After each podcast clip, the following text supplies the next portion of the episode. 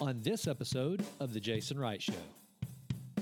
Well, the, the uh, real purpose of all these books is to make the Bible less intimidating to people who are either uh, unbelievers or who are skeptics like I was and wanted to be a believer, or who were are young new Christians who want to learn more about it, to encourage and inspire them to read the Bible and let them know that it's not a book of abstract moral principles.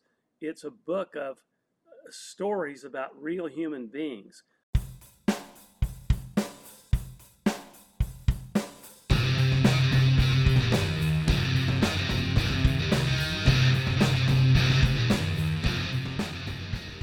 Okay, so I just hit record and I am on with Christen Limbaugh Bloom and her father, David. Thank you both so much for being here to discuss this amazing book. Thanks for having us.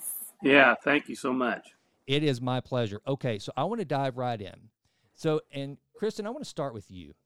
And this is really cool, but well, let me preface this. So, for the for the for the audience, for the believer that has shown up to hear about this book, the resurrected Jesus, uh, you're probably going to hear some things that will make you want to go read this book, not because it's an incredible book, but it's because it is something that will bring you even more familiar, hopefully, with the Word of Christ and understand the New Testament better and and fulfill that thing that I believe Jesus wants more than anything from all of us, which is just a relationship with Him to understand Him better. So, and for the non-believer, if you ever, and I've done my, I've done a little bit of research, and if you've ever been like David and had that time in life, and maybe you're there where you you can't fully say, I don't believe, but instead you're like, I just don't know. I don't get it.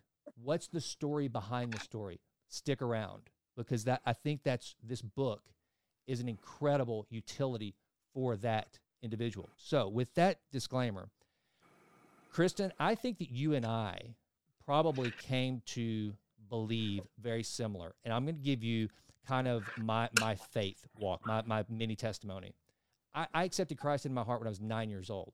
You know, I grew up in Sulphur mm-hmm. Springs, Texas, where the sky was blue, the sun, the sun was bright, the Dallas Cowboys were America's team, and Jesus was Lord. Okay. yes. Uh, but it sounds like just again from listening to some of the previous conversations that your dad and you have had on this topic you go to college, things change. Mm-hmm. T- tell me kind of your faith journey up to this point.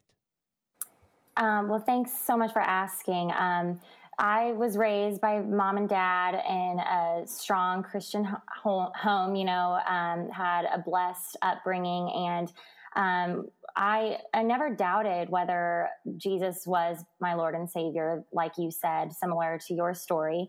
But when I went to college, um, I was really being hit from every angle by um, the culture and by um, just attacks of the enemy, um, really calling me to focus on myself, which I think is like one of the greatest deceptions of our of our generation is that we are, um, are are encouraged so much to make ourselves the, the, God of our lives. And I was just coming up empty. Uh, when I tried to focus on relationships, I, I, felt empty. When I tried to focus on my uh, career aspirations, I felt empty. And and so I, I I felt very alone. I was far from from home down here in Texas. My parents were in Missouri, and um, and I just I wasn't really spending um, daily time with Jesus. I didn't know what that looked like, really. I didn't know how to practically get into the Word on a daily basis. Um, and so I, I just, I, I, it's not like I ever stepped away from my faith, but I didn't feel that my faith was really my own. I didn't feel like I knew the character of Jesus. And so I um, started an internship my junior year of college in New York City, and I stayed with a good friend.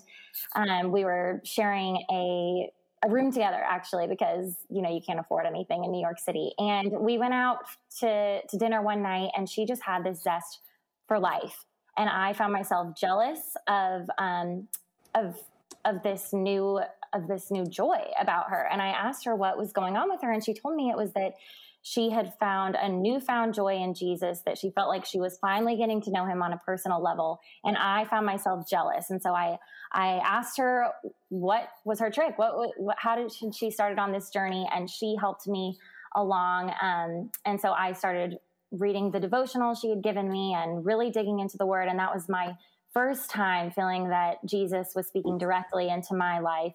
Since then, he's taken me um, really just on this beautiful journey where he's asked me to give more and more of myself to him. And in doing so, um, John 10 10 has really come alive in my life that he is the one who gives us life and life to the fullest. And um, and he's taught me how to how to recognize his hand in my life through little what I like to call God winks. And he's put so many incredible people in my life. The more I have asked, the more he really has given me. So it's been um, it's been such an incredible journey, and I am just forever grateful to him, and I look forward to to where he'll take me next.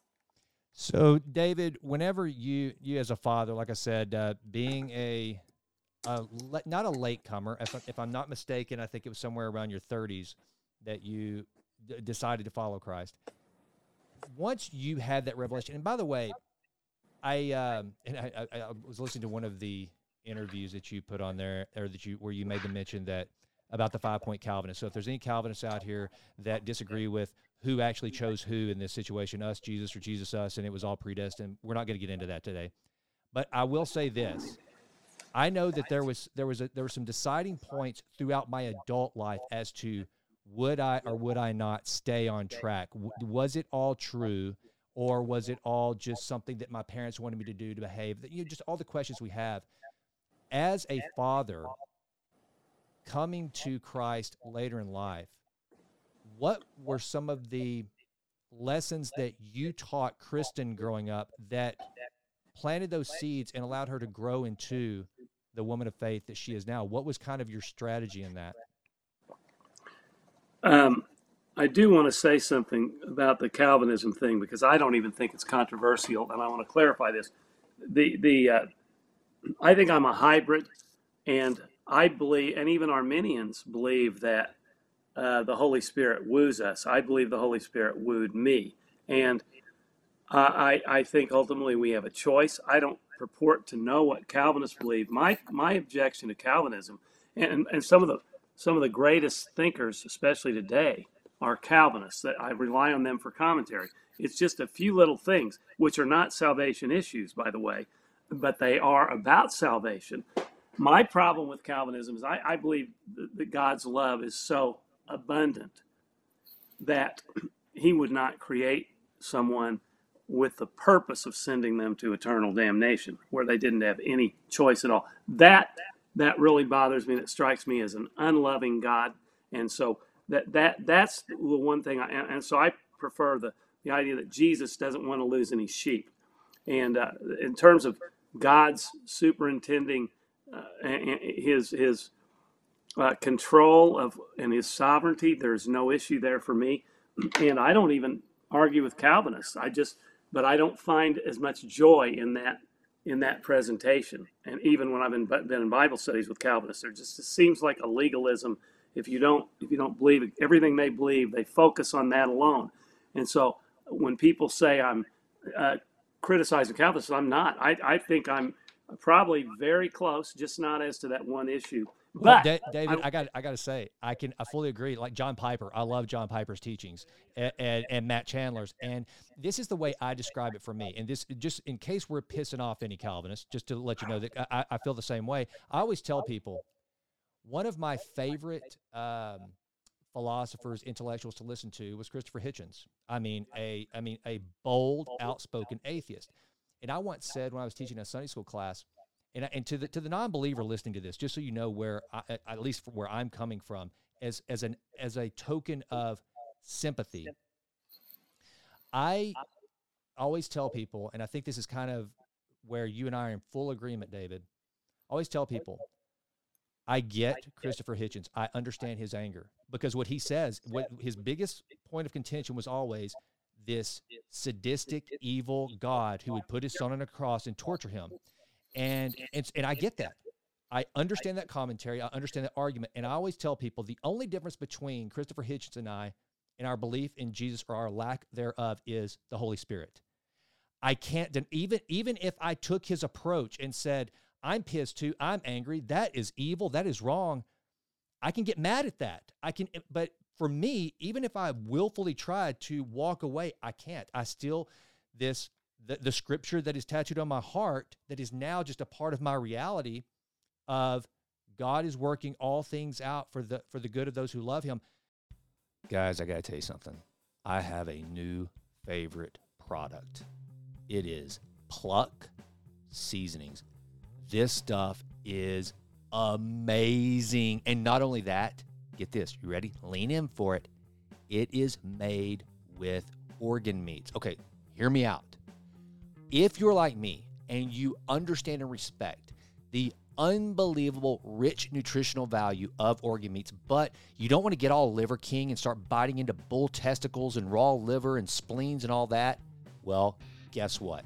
There is an answer and it is delicious. It is pluck seasonings. Try the all purpose, the zesty garlic, the pure, which is just a basically no taste ground freeze dried organ meats that you can put in protein shakes, recipes, whatever to get the nutrients, but don't worry about the taste. And then there's the spice that is so good. All right, so Thursday night for Mrs. Wright, I made her ribeye tacos. And my ribeye tacos, there is nothing about them that sucks. They are absolutely amazing. But, but my friends, this Thursday was extra special because you know what I did? I made a little avocado salad and I threw some of the zesty garlic pluck in there, mixed it up, put that on the ribeye tacos, game changer. So good, so savory, so delicious. And get this Mrs. Wright commented on how delicious they were, had no clue that she had had a dose of spleen, heart, liver, kidney, all of it, and didn't even know it. So, oh, and some pancreas was in there too. How about that? I left one of the five organ meats out. It is so good.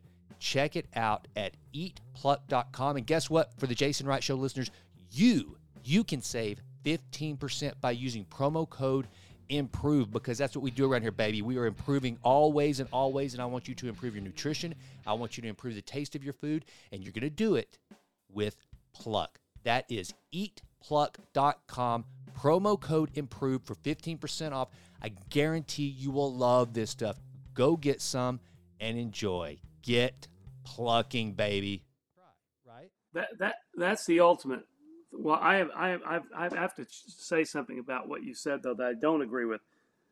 But what I do agree with is having become a believer because what I consider to be the overwhelming weight of the evidence. This isn't blind faith. You study it, it is over it's almost undeniable in my view.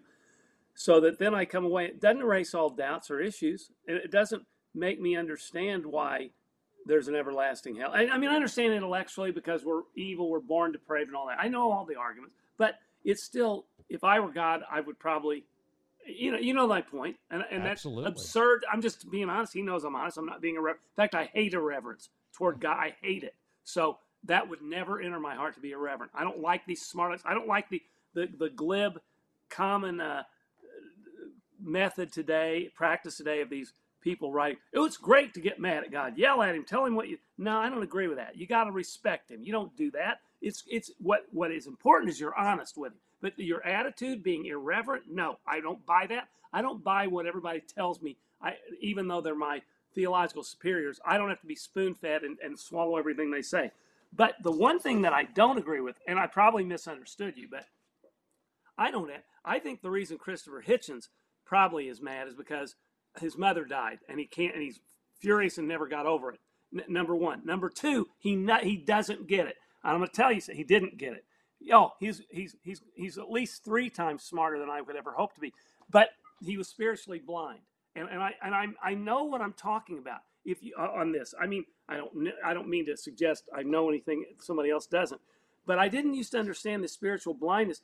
That it's just like the left today. They you can tell them everything, all their hoaxes about environmentalism. You can show how ridiculous their policies are. They, it, it doesn't re- register. And by the way, that's spiritual. What's going on politically is largely spiritual. But Christopher Hitchens, um, never really got it. So he couldn't judge it. It's not he's like in a different category. He's reading a different because before I understood that God's word was really God's word inspired, I wouldn't have gotten it either. So when when Christ being on the cross, I don't have that reaction. I don't think that's mean. I think that's the ultimate love. He chose to put himself on the cross when he decided to create mankind, knowing we would fall. And the only way he could redeem us is if he if the Father, if he sent his son to condescend to human form, suffer all the indignities of human existence, then die for us on the cross so that we could then be bodily resurrected uh, through faith in him after in the pattern of his bodily resurrection. I, I, I, it had to be that way. It, and, and that it had to be that way for us to have a relationship with him too. He had to suffer or he couldn't relate to us. And, and so to me, no, there's no anger. There's pure gratitude for that. He voluntarily chose it. And Hitchens got all mad because uh, it, it's you you cannot. He thought you, you what a God does or anybody else doesn't cancel out your sins. You can't do something on behalf of someone else. That's true in, in the, on the human level alone. That's not true when you're God, when you're a God man. And that's what happened. But he can't possibly comprehend that because his mind was hostile to it. And I think even in his heart of hearts, he knew it at some level. Otherwise, he wouldn't have dedicated his life to going around disproving the God that he claimed he didn't believe in. No, you you actually no, we don't disagree. We don't disagree because, okay. and I would tell you if we did, but no, that's exactly, and that's one of the things that I think gives such utility value to the book we're going to be talking about today because so many people stop at that surface level that I was talking about. If I just, but, and that's what I should have prefaced to say, if I stayed at the level of Christopher Hitchens, of just kind of this, what this story, no way, I'm not buying into that, and have what I always call, and this isn't an original thought for Jason Wright, but someone was described as library knowledge. Oh, I know that book. I know I know who wrote it. I know what it's about. Well, just because you know that doesn't mean you know the book and you know the details of the story. And that's one of the things that I think is so valuable about the book that you've written. Not only, and I'm going to bring this back to you, Christen, because the the thing that for, and this is why I brought it up with your dad coming to Christ later in life. I always have an admiration after for for people that have lived a lot more life and been flooded with the messages that you and I, st- I mean, you know, look, just we, we kind of grow up, most of us, in our own little bubble to a certain degree. Then we go off to school, you know, and and then that's whenever we're kind of in, inundated with all these different ideas and go, well, I never thought about that. So your dad, your dad came to Christ at a time whenever he was having to muddle through a lot of competing ideas and wisdom and things that had worked that were secular. And there, I, I just think there's a faith journey there that's different than you and I and our taking a lot of this stuff for granted and having a father. I had a father and a grand, and it was generational for us, yes. believers. Right. So, it you you said you had the friend. Uh-huh. All of a sudden, you saw a joy mm-hmm. that you that was recognizable that she was attributing to this decision that she had made then how did you take it below when you started and i don't want to say connect the dots but you just started seeing the dna of the christian life you started understanding just like your dad said if you're god and you're trying to prove your love there is no other way this could have been done and that's a that's hard for a lot of people to get their brain around when they go there's just and then then you stop and think to yourself well how could i both show my deity, my supernatural ability, and my love, and the fact that I, you're a part of that all at once. How else could I tell this story? How did you start to dig in and find uh, the, the reinforcement of the faith that your father had planted the seed for as you went along your own journey? Um, okay, so I, I actually was reading this morning in the book of Matthew, and uh, I was reading the parable of the four soils. And I think it's so interesting. You know, obviously the scripture is alive and active, and it and God shows us different things every time we read something. And today is the first time I noticed the word that you know there's a one in four uh, rate at which people actually produce you know the seed is the good soil. There's four different types of seed and those are just for the people who hear the, the gospel. So think of all the other souls who haven't heard the gospel. This is the people who have heard the gospel. One in four actually understand. The word is to understand it. Those the the good seed the one that produces 30, 60, 100 times worth its original crop is the one who hears the word and truly understands it. So I, for me, I think that means the sanctification process where we actually are have that revelation of like what you and dad were just talking about that G- that Jesus had to become a human. He had to go through the suffering. He had to go through the temptation that we all go through so that he could become the high priest who understands us and that who also paid the ultimate price that we could never pay. And um, I think what a lot of people miss when they are young is that um, so many people are led to believe that the Christian life is one that is that is very restrictive and legalistic and that there's no joy in it that you just kind of become straight laced and and can't be funny can't have friends can't you know be yourself i guess. And what and what's interesting is uh, my journey started off trying to find more of myself selfishly. I i wanted the best life for myself. So i saw god started to plant seeds in my heart. I saw um uh this espn anchor who was an outward Christian who actually was a pastor's wife and who was married to an NFL star and had these beautiful babies and was just really funny and off the cuff and sarcastic. And I thought, man, she she's doing her life right. She's successful. She's got a great marriage. She's got babies, and she is and she's openly proclaiming her faith. And I thought, I, I could see myself living a life like. I mean, obviously, that's obviously like high aspirations, but God, God speaks to us in different ways. And so he kind of started to plant seeds in my heart to show me the lies that I was believing about walking in line with the Christian faith and really letting him in all the way. Now, I mean, almost 10 years later, I, I want less of myself. You know, I just realize everything about myself is what I want to get rid of, and I want more of God in me because He is the goodness, He is the joy, He is the fun. You know, He's the one who created a sense of humor and, and fun and joy and goodness in our lives. And um, so, really, I would encourage people that are younger and and have kind of bought into this this idea that we need to focus on ourselves that actually that shouldn't be the goal. God's glory is so good that once you're close enough to him you're you're wrecked you just that's all you want. But but actually um, it's a catch-all because uh, as it just so happens the closer we get to him the more we actually benefit as well. So um, you know I, I, there's a lot of stories like mine but I, i've just been so blessed getting to know jesus more and I, I want to continue to get to know him better and we pray that this book helps people along their journeys to really understand like you said the word not just to hear it but to understand it and to want to dig deeper for themselves. Yeah, I think that's that's fantastic. And what you what you described is it's it's interesting. The secular world knows that every every psychologist. I mean, look, you know, from Jordan Peterson to somebody on the uber left, if they've studied clinical psychology, they'll tell you one of the greatest ways to overcome depression and increase your fulfillment and happiness is to look outward, stop navel mm-hmm. gazing, to no help others, to yes. benefit others. And so I think what you said there is an incredible uh, nugget of wisdom, Christen. Thank David, you. what drove you? Because I, I look at you knowing the little bit about your background that I do, and I, I almost compare it to a Josh McDowell who or a C.S. Lewis. I mean, you know, hey, I'll put you in some really good company there. Uh, professing now, this isn't this wasn't your case, but and and you correct me if I'm wrong. Josh McDowell and C.S. Lewis were both atheists, correct or not correct?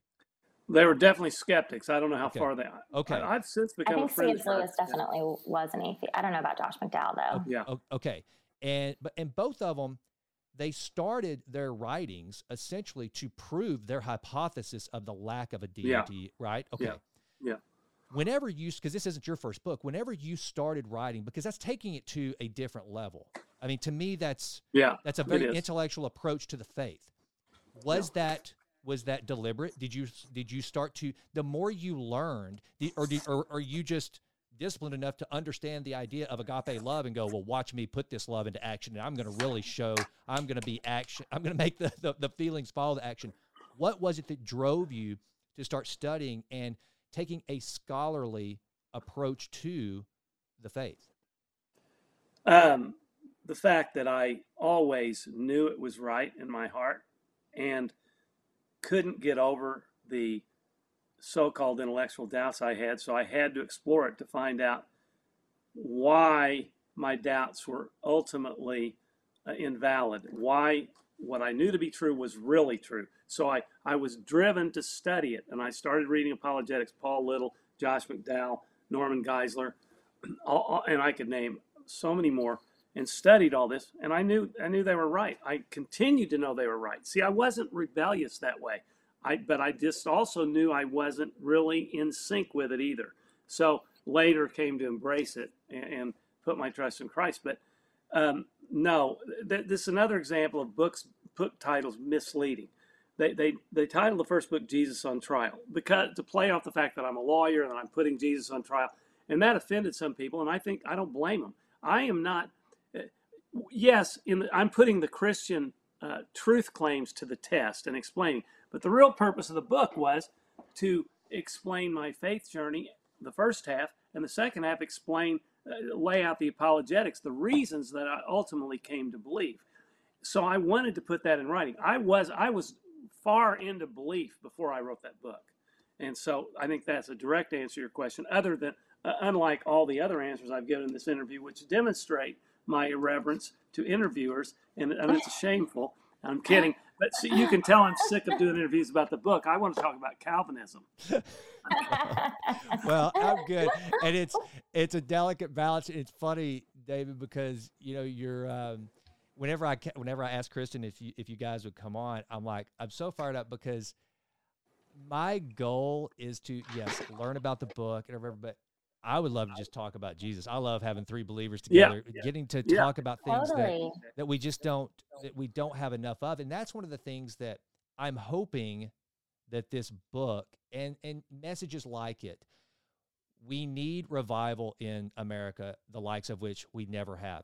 You know, um, and so and, and so I, I wanted to take this time to and again for the non-believer that's used to tuning into the Jason Wright show and listening to biohacking and the and the latest workout and the latest nutritional tip to uh, to, to to control your blood sugar, you might be like, "What is going on?" But this is, but you know, I, I always say the motto "Improve always in all ways" is about being completely that kind of that the Vitruvian idea is perfect proportion and, and you cannot have a fulfilled life without a fulfilled spiritual life. And as a believer that's I'm not going to come on and tell you how to be a better Buddhist. I don't that's not I am a Christian. I make no bones about it. But I also want the non-believer to to hear this and go wait a minute. Maybe I only have that library knowledge. And if Christen and David have written something, and, and, and, and, like I started out the show saying, it's about a relationship with Jesus. And a lot of people will hear that. I, I, look, I struggled for years, guys, as a believer, whenever I would hear the Phillips, Craig, and Dean song, He Calls Me Friend. I'm like, and kind of to your point, David, I was raised like, wait a minute. I have Jesus is way off. He's too reverent. He's too high up. He's too glowing to be friend. But what people I think miss in that is that no, he means to you can ask him if there's a moment if if if, if there's a crossroad of my flesh wants to do this, and again, trying to respect our secular audience, flesh folks means the things that I feel that I want to do. You know, it's Christianese for that. you know, we say things like flesh and seasons and whatever. Um, if it's in conflict with what the Word of God says, having the background like what you guys lay out in this book as to okay my my flesh my being who i am my desire is to take the road to the left. However christ says there is a better way that goes to the right. That's against what i'm wanting to do. Why should i do that? And then to to your point david it, I think it's well, it establishes me a, a, better relationship with him. It draws me closer to, okay, if I'm going to do what you say is right, what the book does here, and and let's let's go ahead and talk directly about the book, and then if it leads off into any you know state you know whatever talk we want to have about our faith, I'm I'm all in. Uh, but I think what it does is it gives kind of like the Apostle Paul in particular, who by the way a lot of people don't even realize was you know not always a Christian. The road to Damascus was a pivotal point in evangelism, right? I mean, he was the first evangelist who took the gospel and spread, and at a time when, by the way, it wasn't easy. It's kind of funny. When, and look, I, I understand our fellow brothers and sisters in Christ who say that today it's awful, we're persecuted, and we are. Look, we, we, we get it but we weren't dipped and waxed and and and thrown to the lions. We weren't like a Paul watching Stephen stoned to death. We weren't. We did. We you know we we got it better than them. But I guess David, I'll let you start. Christen, you jump in anytime, and I want to be respectful to both of you because this is a this is a you know a, a work by both of you. But David, what did you hope the reader would come away with, not only in their understanding of Jesus, but understanding what Paul was trying to convey to believers and non-believers alike about their faith because he was talking to the Jews, the Gentiles, slave, slave owners. He was talking to everybody trying to trying to talk about this amazing revelation he had had. What what was who was your target audience and what did you hope would happen by getting giving this better understanding about again the the, the very first evangelist? for Christ? Well, the the uh, real purpose of all these books is to make the Bible less intimidating to people who are either uh, unbelievers or who are skeptics like I was and wanted to be a believer, or who were are young new Christians who want to learn more about it, to encourage and inspire them to read the Bible and let them know that it's not a book of abstract moral principles. It's a book of uh, stories about real human beings who uh, who suffered and struggled and and obeyed and disobeyed God, and it tells God's uh, love story and plan of redemption for all of mankind.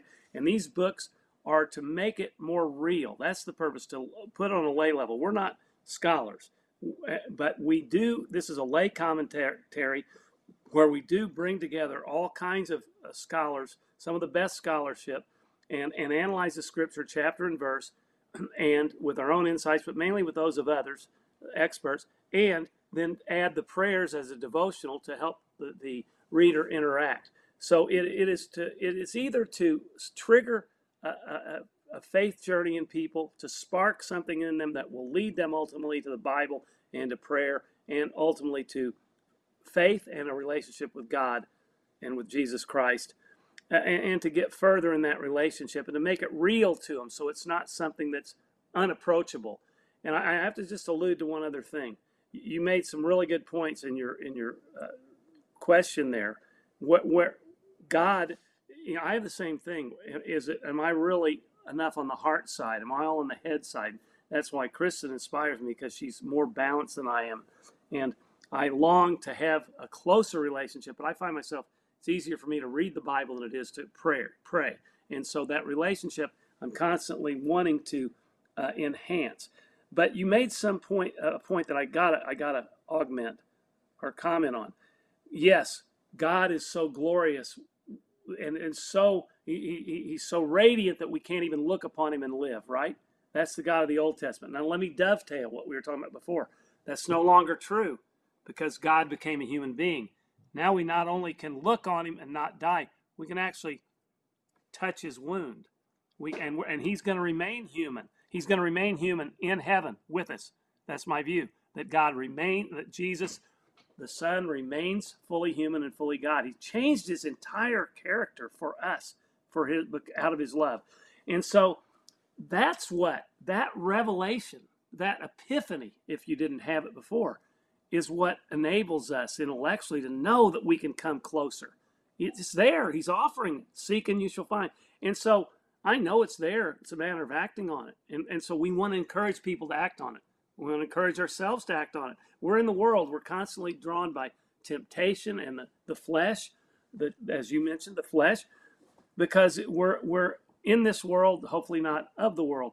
But we struggle and we will struggle continually until we die to overcome sin on a daily basis, but we're empowered by the indwelling Holy Spirit to overcome it. Not to be sin free until we die and are glorified uh, in heaven with Jesus. But anyway, I, I, just think you make a very good point about about the inaccessibility of God, and, and what we're trying to do is me- help people understand that He's totally accessible. That's what's so amazing about it. Well, and that's think... not true of any other that, Hinduism, New Ageism. It's all an impersonal God. This is the most personal possible of gods. That you nailed it, and that's that is exactly what I took from this book, and that's why the more I read, and by the way, man, you guys are right now. Every morning I read Oswald Chambers, my utmost for his highest, and now it's I'm and now until I get complete. I haven't completed your book, but it's become my devotional in my quiet time. I'm reading up. Uh, absolutely, I'm reading Utmost and the Resurrected Jesus, and it's been so fun because I take it, you know, I, I take Oswald, and then your book, and then scripture, and then I journal. And so you guys have been with me every morning ever since I bought the book. And that's what I like about it is that it does help both. And, and for me, like a great example, and it's so weird, guys, that you said something earlier, Christen, about revelation that comes. You know, it doesn't matter how old you are. I mean, at 47, I still get revelation. And for example, I read East of Eden for the first time finally a couple weeks ago.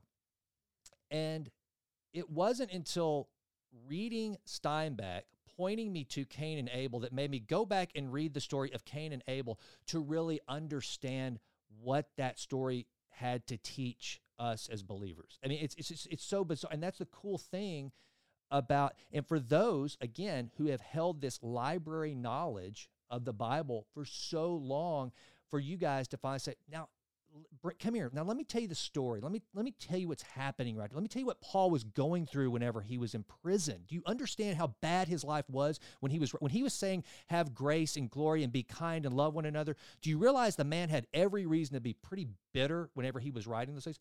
So now let me ask you this, Christen, because your dad and I are older and we can kind of whether we should or not. And David, I'm not speaking for you, but I will tell you right now.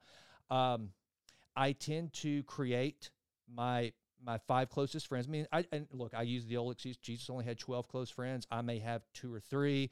We create our bubbles. You are in a much different stage of life where you're thrust into probably by happenstance, just the nature of life as it is, of people who are gonna you're gonna come up against that go when you tell them this, and this is let's talk about some of the most contentious contentious points of our faith.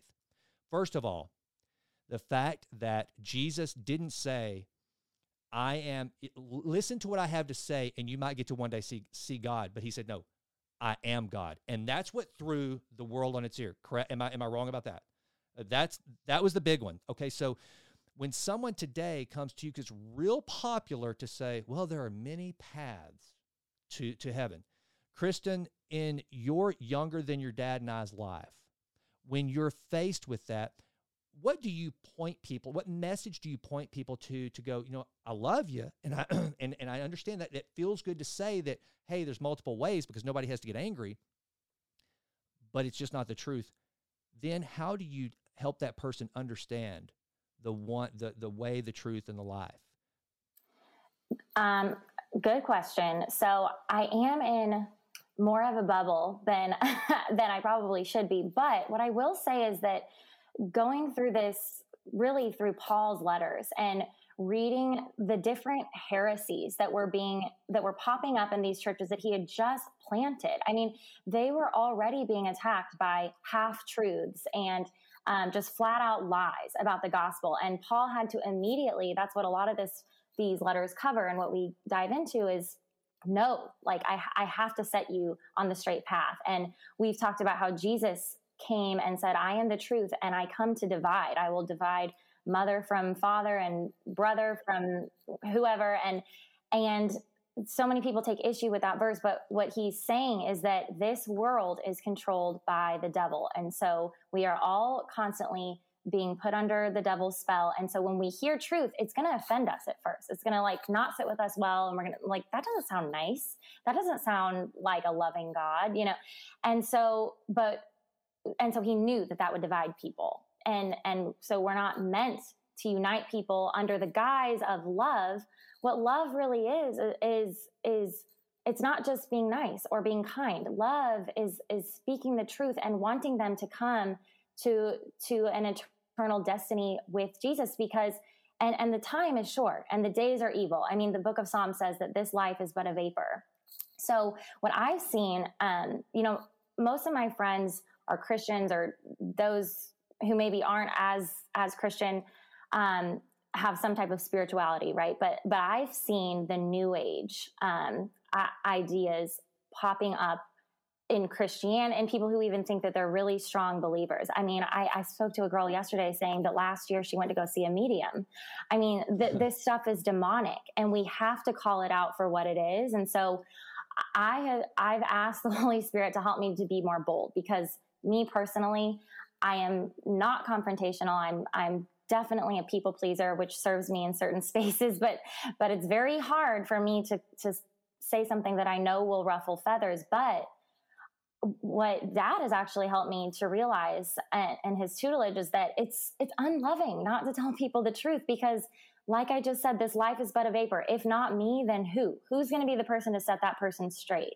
And so I, I think that we have to ask God to embolden us, really to lay down ourselves and to ask the Holy Spirit to literally speak for us in these situations, as Paul did, as the other disciples did. Jesus told them, It won't be me, it won't be you speaking, it'll be my Holy Spirit speaking on your behalf. We have to continue to lay ourselves down, asking the Holy Spirit to intervene. And that's why us as Christians have to know what the truth is. We have to be able to spot these half truths, these flat out demonic lies for what they are and nip them in the bud because is because they creep in. You know, the devil doesn't just come and say, "Hey, I'm the devil. I'm going to ruin your life." He he gets in in in the most uh, deceptive and and seemingly light and unharmful ways.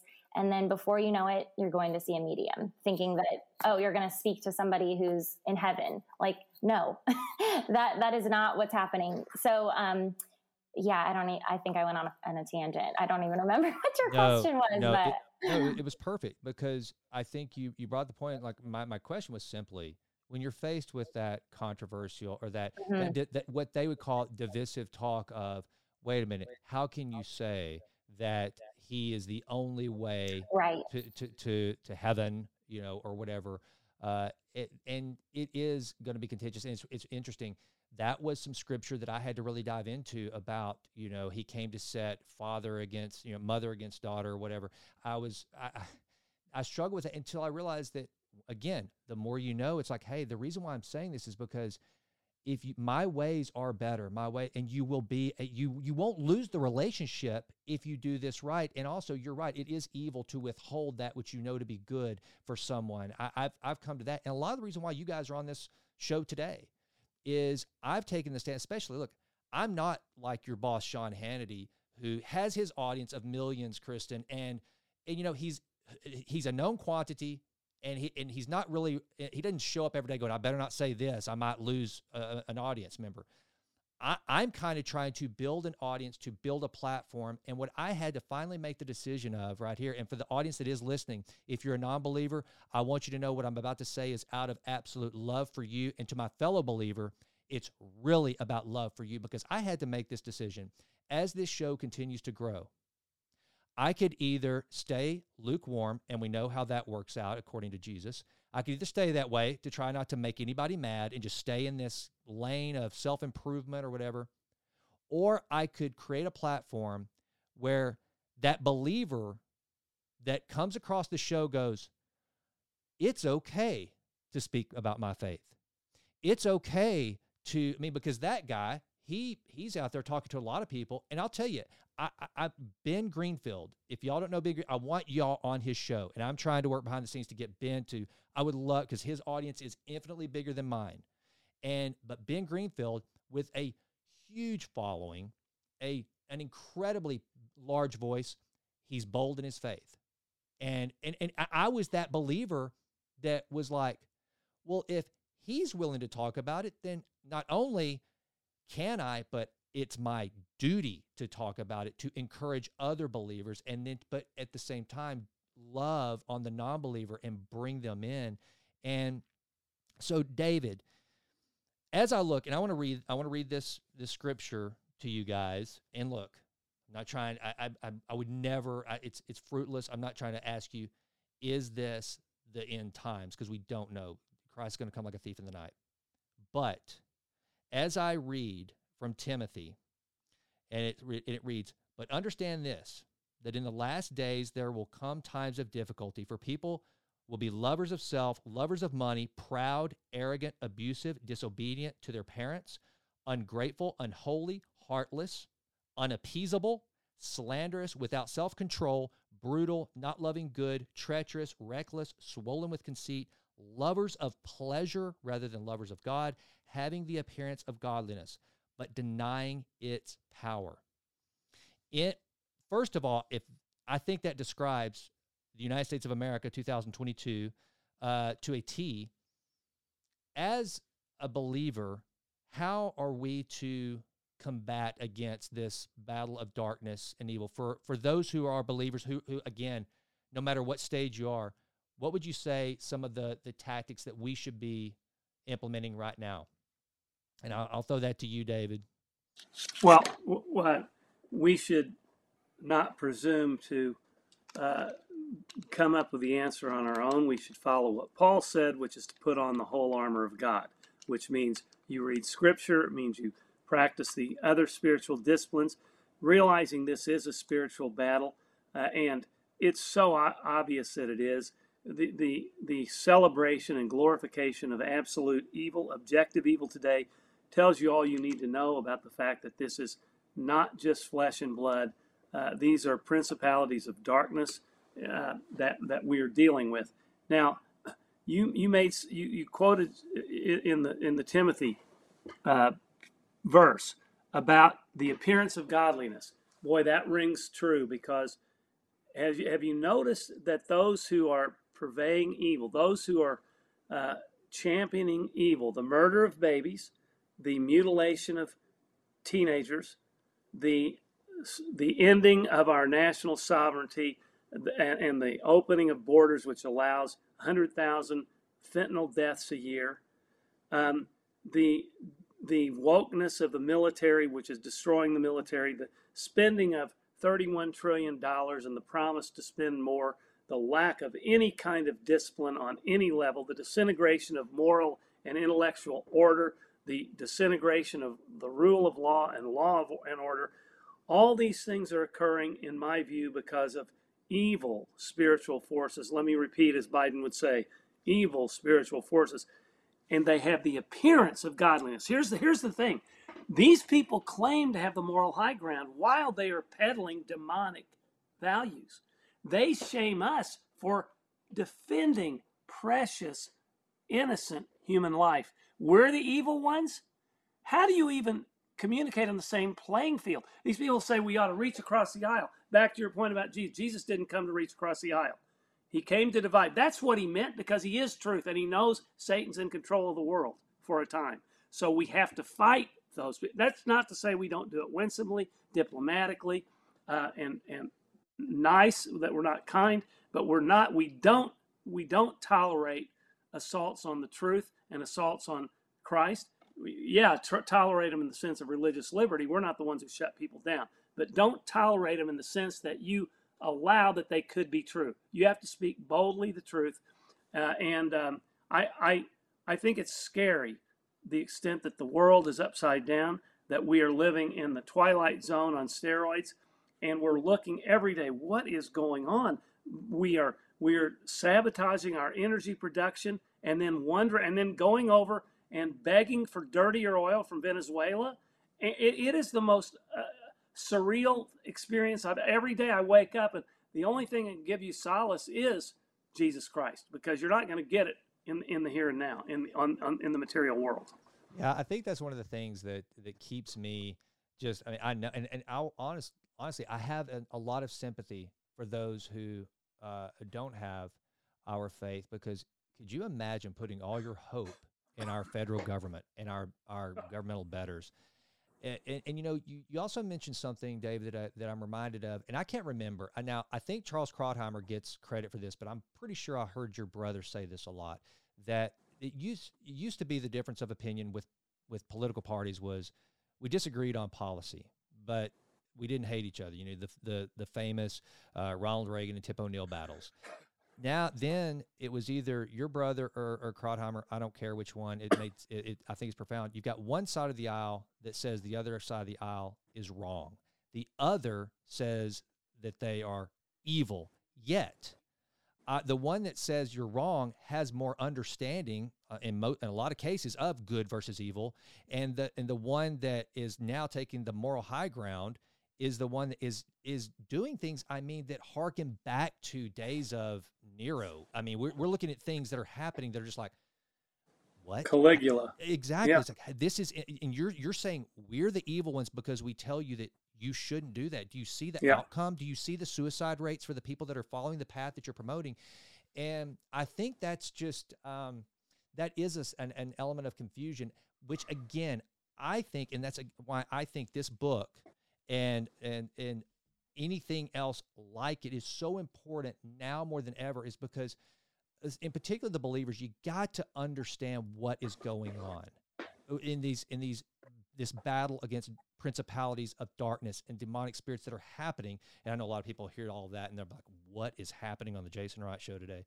But it, it's just that's the truth. And so I, I want to say, and as we kind of wrap up, because I know you guys probably have a bunch more interviews with more with with more more audience than than than we have here, but I can't tell you enough how important I think it is in this goal that I, I have of playing a small part in whatever part that can be for leading a revival in America to get a hold of books like this to establish again going back to what I said early on that relationship with Christ.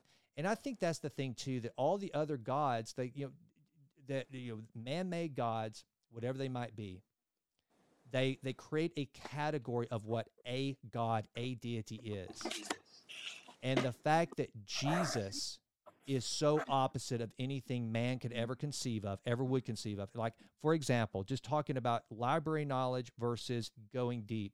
When people hear the lion and the lamb they probably think to themselves well what, what that's pretty. That might, what does that mean? And he's well our our god who he he wiped his disciples he washed his disciples feet as a as an absolute expression of this is how you lead. But he was also so courageous that going back to what you said earlier david i don't think a lot of people think of, they don't understand this is that in the garden jesus being fully human trembled i mean he would he had to Sweat blood. Oh, sweat blood. I mean, the fear, he felt the fear, but yet the lion courageously gave himself over and said, It must be done.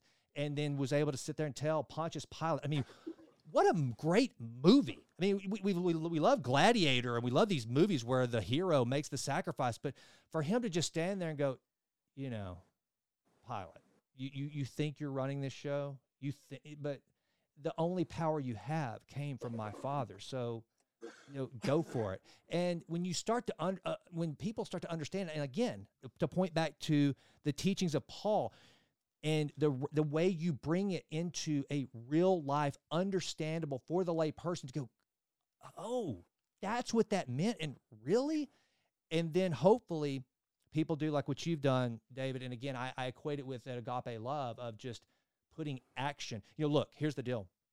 And I think, brother, you know, I think you've got some crowns in heaven for this. And Christen, what you're doing as well is faith without works is dead. And a lot of people think that, oh, so that means that you're a religion of works. No, it means like if if I look at my set of weights but never touch it, I'm sorry, I'm not going to get any stronger.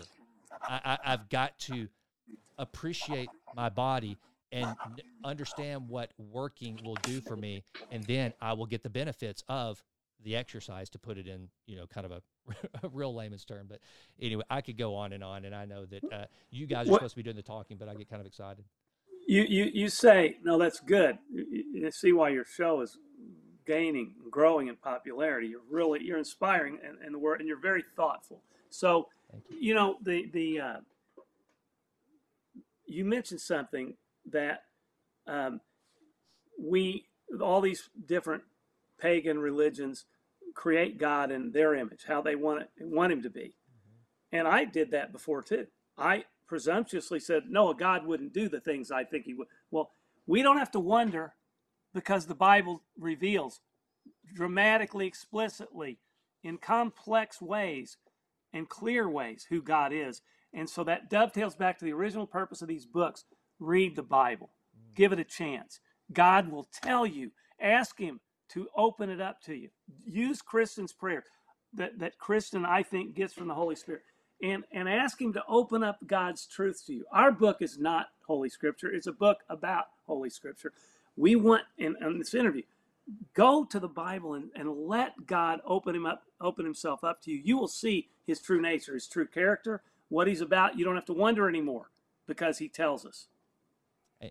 Amen. I love it. I think that's a perfect place to wrap. And guys, thank you so much for coming on the show. Uh, and Christen, congratulations again. I'm jealous. I want to write a book with one of my girls, and so the fact that you've had this opportunity as uh, as a, and David, congratulations on not only the book but again the young woman you've raised. I mean, I've said Aww. this before. There's a there's a there's a not a burden. It's an honor that we take on as Christian men in that we want to do our best to emulate Christ to our daughters and have them look and go, okay, so that's what it's supposed to look like. And the fact that you're seeing the fruit of your work as a father, and then to get to, I mean, really uh, have it in black and white like this, brother, congratulations. Oh, Actually, man. Lisa's work. I just was along for the ride. no, that is not true.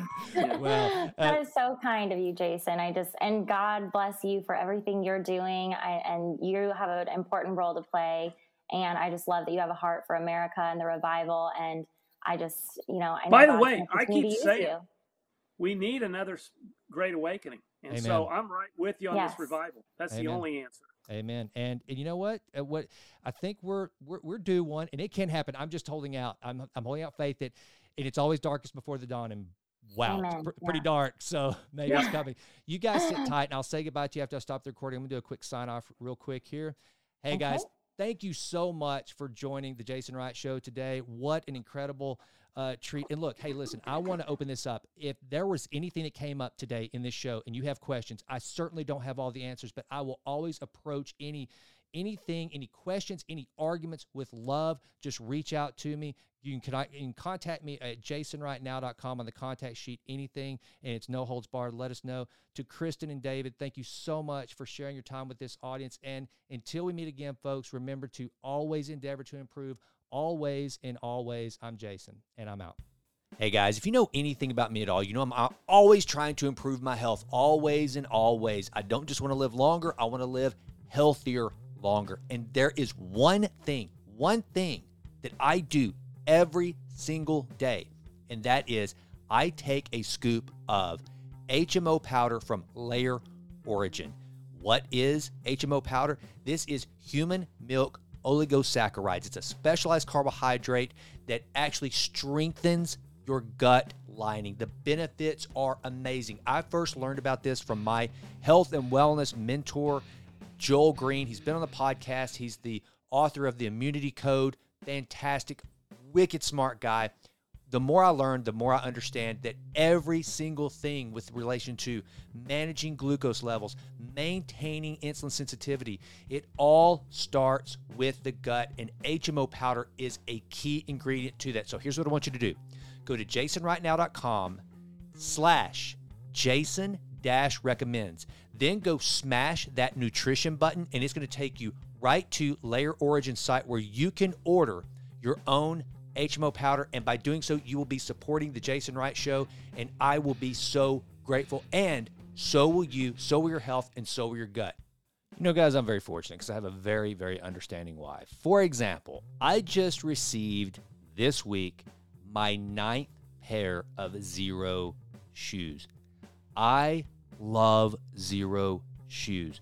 You've got to check them out. If you have never experienced the just the superb almost massage, it's like little angels massaging your feet while you work out when you're wearing zeros. They are just an absolute game changer. They are as close as you can get to being barefooted, which is better for your arch, better for your foot support, better for your over. It engages more muscles. Do you understand what I'm saying? It's good for your feet. And let me tell you something: the older you get, when you're when you're an old fart like me, you want a good solid foundation, and that starts with having good, healthy feet. And Xero Shoes helps you get there. You can go and order a pair right now and support the Jason Wright Show by going to jasonrightnow.com forward slash happy dash feet. That's jasonrightnow.com forward slash happy dash feet so that you too can experience happy feet. I'm telling you, They're a game changer. Get some Xero Shoes now. Find out why Ben Greenfield, Peter Attia, all the muckety mucks of the health and wellness world wear Xero Shoes, and you should too. Go get you some.